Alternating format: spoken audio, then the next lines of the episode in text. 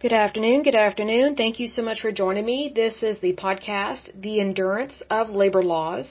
I am your lovely host, Lesley Sullivan, and today is episode 305, and we're going to take a look at one of the bank failures, the next one on our list. The next one that is on the list is Heartland Tri-State Bank of Elkhart, Kansas. So let's dive into this puppy here. So I'm just reading directly from the FDIC.gov website in regards to this particular bank failure, and then I'll mention what I found online about it, it was kind of shocking.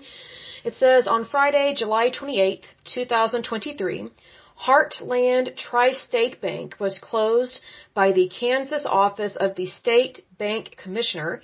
The Federal Deposit Insurance Corporation, also known as FDIC, was subsequently named receiver.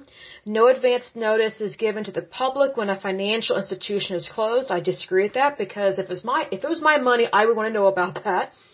It says Dream First Bank National Association of Syracuse, Kansas assumed all the deposit accounts and substantially uh, all the assets. All shares of stock were owned by the holding company, which was not involved in this transaction. Now, when I go to the press release, this was uh, on July 28th, uh, Washington and FDIC released this to the public. It says basically the same thing I just mentioned here, but also says the four branches of Heartland Tri-State Bank will remain open as branches of Dream First Bank National Association and then it says depositors of Heartland Tri-State Bank will become depositors of Dream First Bank National Association. So they do not need to change their banking relationship because this other bank is just absorbing them. Um, it says here the FDIC and Dream First Bank National Association are entering into a commercial shared loss agreement on the loans it purchased of the former Heartland Tri-State Bank. So that means that it's agreed that it's a loss, but we're going to try and save the depositors because they don't deserve this. And I'm going to mention why in just a moment.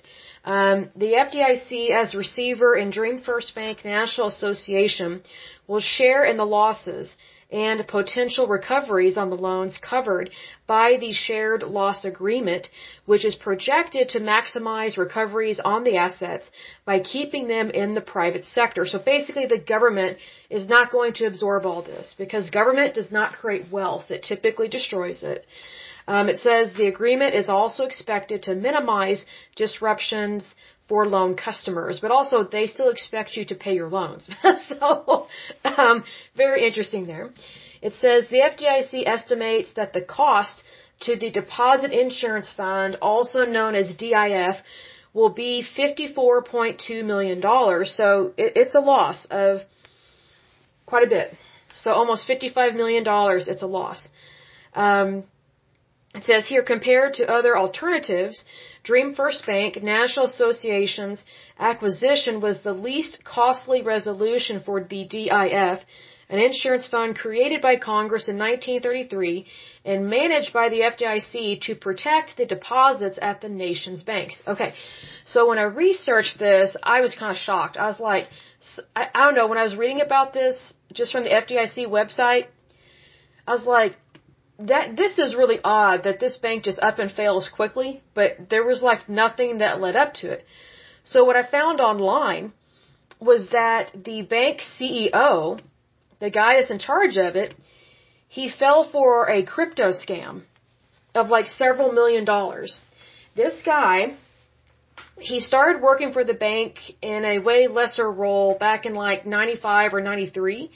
And then by the 2000s, um, he got promoted over and over again, like, or not over and over, but he got promoted on up the chain of command, so to speak, and eventually he became CEO and basically president of this bank, uh, uh, Heartland Tri-State Bank, and he ran it into the ground.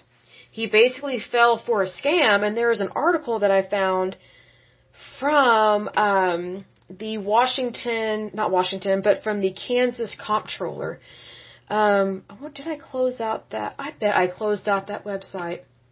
I apologize. I closed it out.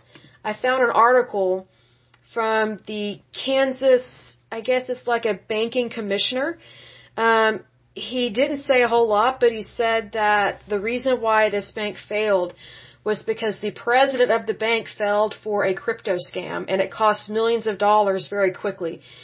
And so the FDIC quickly became aware of this because the bank reached out to whoever is right above them within Kansas in, in regards to the banking sector and they said, Hey, we have had a tremendous financial loss all of a sudden. We need help.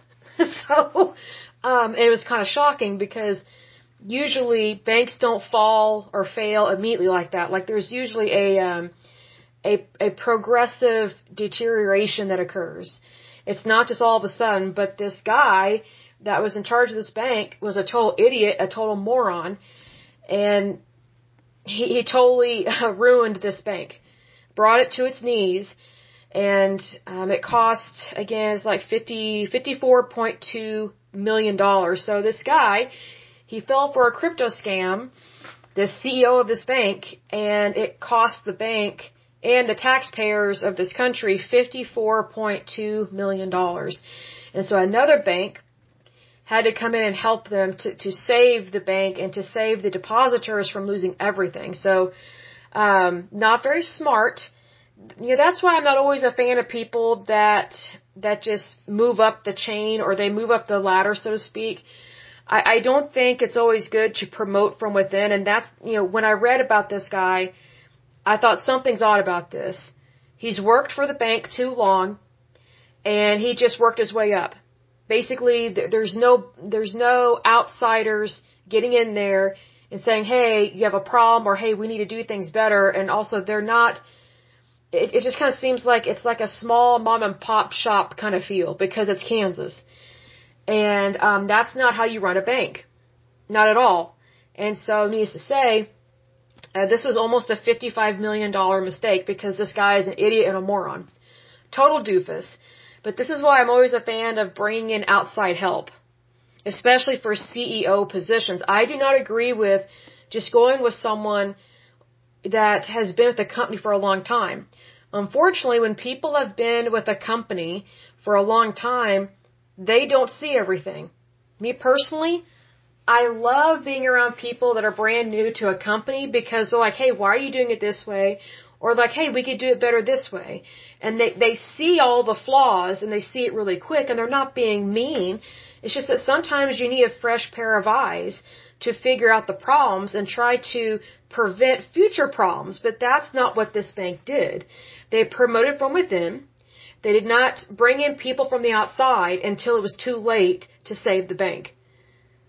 Meaning they had to go basically directly to the FDIC. I mean, how dumb can you be to fall for a crypto scam and, and use depositor money to do that? I mean, it's just like, wow. Um, not very smart, not very bright, but sometimes this happens. But again, this is why it is very much important to to hire people from outside of your company. You know, you'll get, get some fresh new employees. Unfortunately, a lot of these small mom and pop shops they they have a, a union mindset. It's like they work for a union, and they don't want any outsiders. They don't like being told what to do until they actually need help because they made a tremendous mistake. And then, oh, help us, save us. Well, where was that open-mindedness way before your your bank and your CEO made a stupid mistake? You know what I mean? So it's important to to get some new blood in there, so to speak. You know, I, I I've never been a fan of just promoting from within. I think that is a tremendous problem within banks and within our federal government and also within our different state governments you know, like for example, whenever you go to, I think it's USA.gov, that's where a lot of government jobs are listed. It's very common for jobs to only be available to internal applicants, meaning you have to already have a job and be an employee of that, of that government or of that agency or whatever the case may be, of that department, to even be considered to fill out an application. That's not right. That's why there's so much bureaucracy within our federal government, within our federal agencies and within our state agencies and within our banks because it's who you know and what you know and you scratch my back, I'll scratch yours. That is not how you run a government or a company. It's not. It is not. It, it, it basically turns into a good old boy system. And that is never good. That is never good. And so this is why we have so many bureaucrats, unfortunately, that work in Washington DC. They work for the government and they work in the private sector, but in very important roles within the financial sector and within the banking sector. And I think that is a, a tremendous problem because it caused a bank failure like this that never needed to occur. Um, it could have been completely avoided if the guy had not been an idiot. if he had not fallen for a crypto scam. I mean, wow, has he never watched CSI? it's just like even a teenager would know not to fall for that. I mean, even a teeny bopper would know better, so anyway, this one my eyebrows were raised and I haven't even had Botox yet, but anyway, it, it definitely takes the cake so far. Um, but that is it for today's lovely podcast. But as usual, until next time, I pray that you are happy, healthy, and whole, that you have a wonderful day and a wonderful week. Thank you so much. God bless and bye bye.